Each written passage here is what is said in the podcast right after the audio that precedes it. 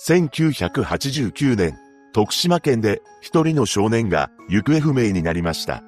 彼が消えたのは親戚の家の玄関前であり、わずか20秒から40秒と短時間の間に何の痕跡もなく消えてしまったのです。様々な目撃情報がある中、2021年現在未解決事件となっています。詳細を見ていきましょう。後に行方不明となってしまう松岡信也くんは、茨城県牛久市に5人家族で住んでいました。家族構成は、父、母、長女、長男である当時4歳の信也くん、次男の5人です。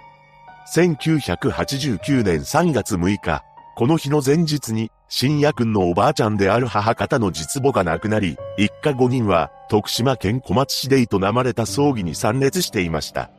葬儀は、無事に終わり、1時間ほど離れた佐田光町の母の親戚宅へ向かいます。そしてその日は、親戚宅に泊まりました。この親戚宅は標高200メートルほどの山間部にあったそうです。また、家の玄関先には10メートルほどの石段があり、石段を登らなければ玄関にはたどり着けない構造になっています。それに加え、親戚宅は行動からも離れており、周りに民家はなかったそうです。そして翌日の3月7日午前8時頃、新也くんは兄弟やいとこたちと共に父親に連れられて朝から近所に散歩へ出かけました。とはいえ、朝食前だったのもあり、10分ほどで散歩から戻っています。子供たちは久々に会ったいとこたちとはしゃぎながら父親の後をついてきていたと言います。深夜くんもみんなと父親の後をついてきており、玄関先まで一緒にいました。ただ、この時深夜くんはもっと散歩をしたそうにしており、玄関先で立ち止まっていたと言います。父親は親戚宅に入り、抱っこしていた次男を家の中にいた母親に手渡しました。そして父親が玄関先にいる深夜くんの元へ歩いて行ったところ、そこに深夜くんの姿はなかったのです。この間約20秒から40秒ほどの出来事だったと言います。すぐに周辺を父親は探しましたが、深夜くんはどこにもいません。その後、家族、親戚、地元の消防団も加わり、新夜君を探し回ります。しかし、一向に見つからないため、両親は午前10時に警察へと通報しました。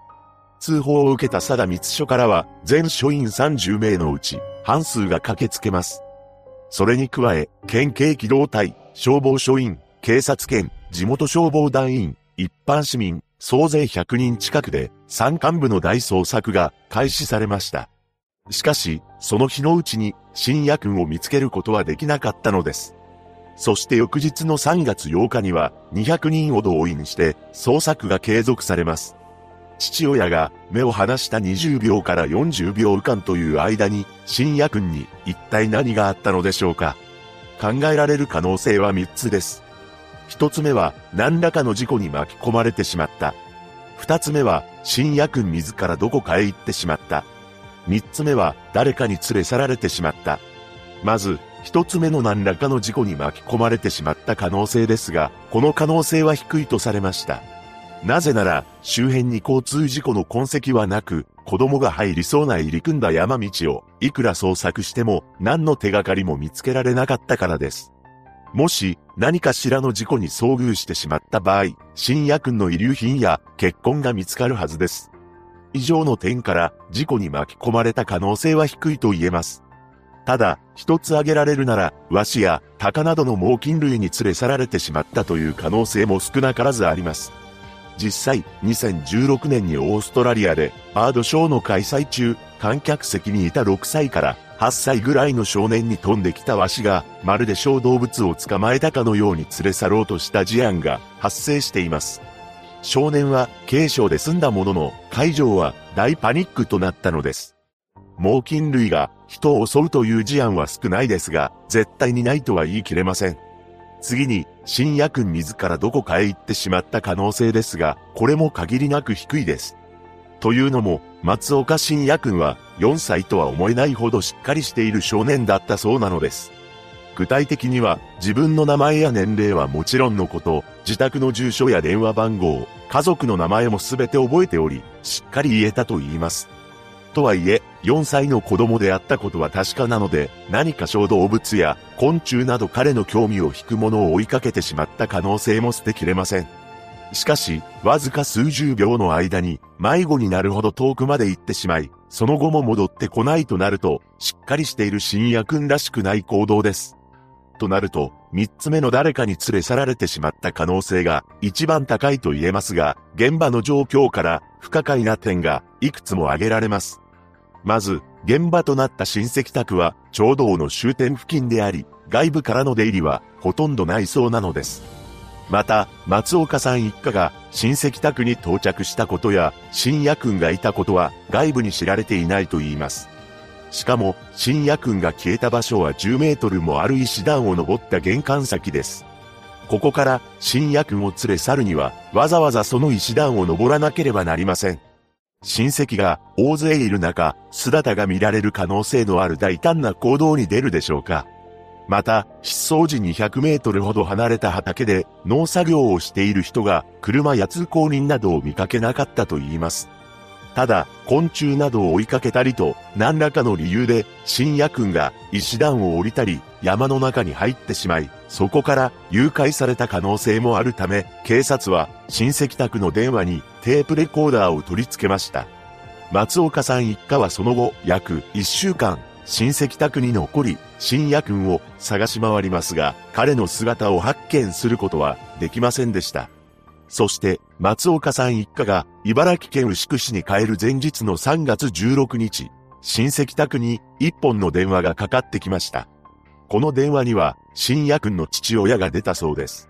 すると、奥さんは言いますか？と言われました。父親によると、電話の声は徳島弁独特の語尾の上がるアクセントで女性だったそうです。父親は誰かわからないけど、徳島弁だよと言って母親に電話を代わると、その女性は中原真理子の母親です。と名乗りました。そして次のように続けたそうです。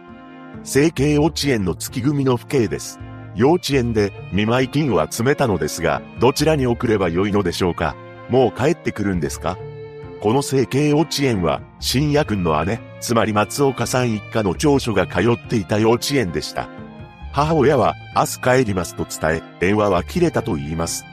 その後、中原真理子の母親と名乗る女性からの電話はなかったそうです。また、この電話ですが、一説によると、相手の女性は、幼稚園の名前までは出していないという話があります。つまり、中原真理子の母親と名乗る女が幼稚園の父兄ですとだけ話し、深夜君の母親が整形幼稚園ですか？と聞き返し、はいそうです。と答えたというわけです。これが本当ならば、相手の女性は幼稚園の名前までは把握しておらず、深夜君の母親から整形幼稚園という名詞を引き出し、自分がさもその幼稚園に通う園児の母親であると思わせるための手法だったのかもしれないのです。それであれば、深夜君の母親が、この電話の相手を信用し、明日帰ります。と答えたのかもしれません。ただ、松岡さん一家が茨城に帰る日程を把握することで、相手の女は何を得ようとしていたのか、謎が残ります。それから数日後、ご両親は幼稚園にこの電話のことを問い合わせました。しかし、幼稚園で見舞い金を集めたという事実はなく、中原真理子という名前の子供もいなかったのです。さらに、不思議なことになぜ松岡さんの親戚宅の電話番号を知っていたのか、一切わかりませんでした。よくよく考えると、茨城の幼稚園に通う長女の父兄と名乗る人物が、徳島弁なまりであることも不自然です。ただ、この電話が事件解決の手がかりになることはありませんでした。また、この時のテープは警察が何も入っていない、として当初貸し出しを拒否していたという話があります。さらに、貸し出しが認められ、音声を聞いたところ、相手の女性の声だけが削除されていたというのです。なぜ警察がそのような対応を取ったのか、かなり不自然ですが、真相は不明です。その後、3ヶ月間に及ぶ決死の捜索も虚しく、深夜軍発見には至りませんでした。そして、父親は少しでも深夜君の捜索時間を確保するため、会社勤めを辞めて自営業に切り替えたそうです。また、情報提供を求めるため、50回を超えるテレビ出演をし、自宅の電話番号も公表したのです。当時はインターネットが普及する前であり、テレビで未解決事件を取り上げることも多くあったため、家族は一刻も早い解決を願っていました。その甲斐あって、全国からは様々な目撃証言が寄せられます。ここからは時系列でその目撃証言を見ていきましょう。1990年4月、新夜君5歳、徳島在住の主婦から有力な情報が寄せられます。なんと、その主婦によると、市内で、深夜君を見たらしく、深夜君で間違いない、というのです。この情報は、松岡さん一家に直接入ったため、父親は、すぐにその主婦に会うため徳島へ向かいました。そして、徳島県警本部へ主婦の証言である子供の人物特定を依頼したのです。しかし、その後本部から連絡が来ることはなく、痺れを切らした父親は、県警へと電話を入れました。すると、担当の警部は、私の父が亡くなり、バタバタしていましたので、と言ったそうです。この有力情報は、その後、手がかりとなることはありませんでした。また同年に、山形県の米沢市にあるデパートの前で、テレビで見た深夜君と、そっくりの男の子を目撃したという証言が寄せられます。父親は、このデパートの周辺で、ビラ配りをして、さらなる情報提供を呼びかけました。すると、ある主婦が、この子なら公園の売店で見た、というのです。しかし、その先はわかりませんでした。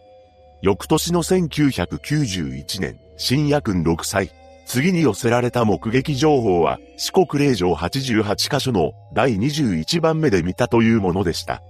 その目撃情報によると、白装束に身を包んだ5から6歳の少年を連れた親子連れを見たと言います。ただ、子供に付き添っていた男女は、普通の身なりで、子供の両親にしては、年が離れすぎていたそうなのです。これを聞いた両親は、四国霊場の87、8番目の寺で、その3人の姿を待ち続けましたが、現れることはありませんでした。それから、4年後の1995年、新夜君10歳から11歳、次に、北海道に住む老人が、新夜君と名乗る子供を本州からもらってきたという人を知っている、という情報が入りますが、決め手になることはありませんでした。さらに2年後の1997年、新夜君12歳から13歳、今度は会社帰りの OL による目撃証言で横浜の地下鉄で見たというものでした。何でも、この OL によると、電車の横に座った少年が鳥肌の立つほど新夜君に似ていたというのです。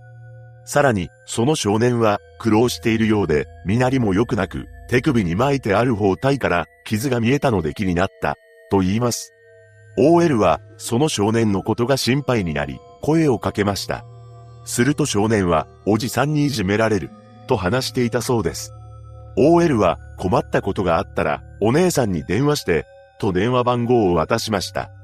そしてその後、一度だけ電話があったそうですが、新夜君発見には至りませんでした。それから、1年後の1998年、新夜君14歳から15歳、岡山県のレンタルビデオ店の店員が、新夜君に、そっくりな少年を見たという情報が寄せられます。その少年は、左の手首に、縦の傷のある男の子で、当時公開されていた、成長した新夜君の想像写真に似ていたそうなのです。ただ、その時を店の入り口付近で少年を監視しているかのように立つヤクザ風の見た目の男もいたと言います。そして少年は映画タイタニックのポスターを手に取りました。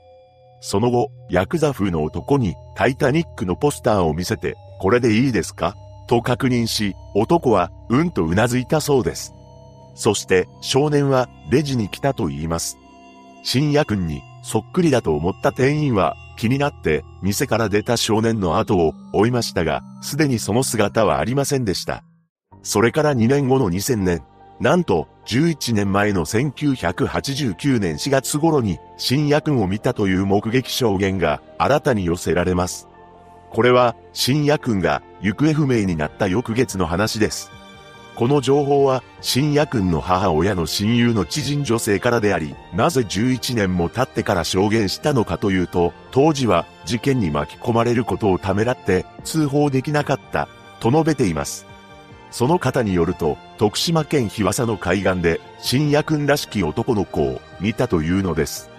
釣りをしていたというその女性は、30代後半くらいの男性が男の子を抱いていたそうで、親子にしては、どこか不自然な印象を受けたと言います。また、男の子の顔が、深夜君によく似ていたそうで、目撃者は、男の子の顔を確かめるため、覗き込もうとしました。すると、その男の子を抱いていた男性が、男の子を隠すように、体勢を変えたそうです。そして白い乗用車に乗って去っていってしまい、その後は消息不明になりました。ちなみにこの海岸は北朝鮮の船がたびたび来航する場所としても知られているそうです。また、2018年、深夜君が34歳から35歳の頃、放送されたテレビ番組で和田さんという男性が身元不明人として出演し、これが松岡深夜君とそっくりだと大騒ぎになりました。しかも、番組内では、この和田さんという人物は、4歳から17年もの間、知らないおじさんの家に軟禁されていたというのです。そして、2014年に、その家から逃げ出し、公園で寝泊まりしており、その後ショッピングモールのトイレで倒れているところを保護されました。しかし、大半の記憶を失っており、身分がわかるものを持ち合わせておらず、番組内で情報提供を依頼したというわけです。そこで、松岡信也君の両親と親子関係を調べるため、DNA 鑑定が実施されたのですが、信也君とは全くの別人であることが判明します。和田さんは、その後、三重県に住む方が両親であると名乗り出ており、DNA 鑑定の結果、親子関係が立証されています。これを受け、信也君の父親は自身の Facebook にて全く驚きませんでした。親の直感としてこの結果を予想していました。面影というものはいくつになっても残るものと思っています。と綴っています。当時は和田さんが深夜君の成長した姿を連想させる容姿だったため、多くの視聴者がこの男性が深夜君ではないかと疑いましたが、ご両親は息子ではないと直感的に予想していたのです。このように多数の目撃情報がありながら、松岡信也君は未だに発見されていません。ネット上で囁かれている有力な情報として、北朝鮮の拉致が挙げられました。実際、拉致の可能性を排除できない事案にかかる方々、という警察のページに、深夜君も掲載されています。また、全国で拉致被害の疑いがある人は500人以上もいるのです。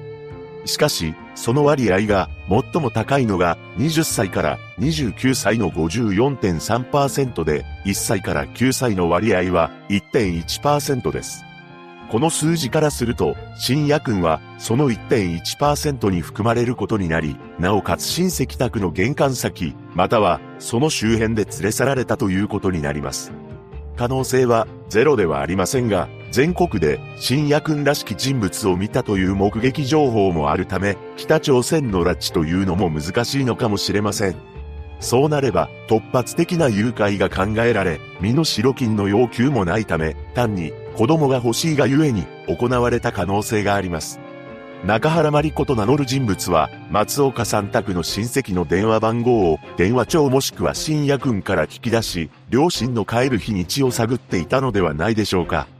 両親が茨城に帰るまでどこかに深夜君を隠し、帰ってからは自らも全国を転々としながら深夜君と共に生活を送っているのかもしれません。深夜君は左利きで右眉状に米粒大の薄い傷跡があり、2021年現在は37歳になっているはずです。母親はテレビ番組で生きるエネルギーを与えられるのは母親の私しかいないと思っている。どれだけ自分が辛くても頑張ってあの子に力をあげ続けたいです。と語っています。元気な姿で一日も早いご家族との再会を願うばかりです。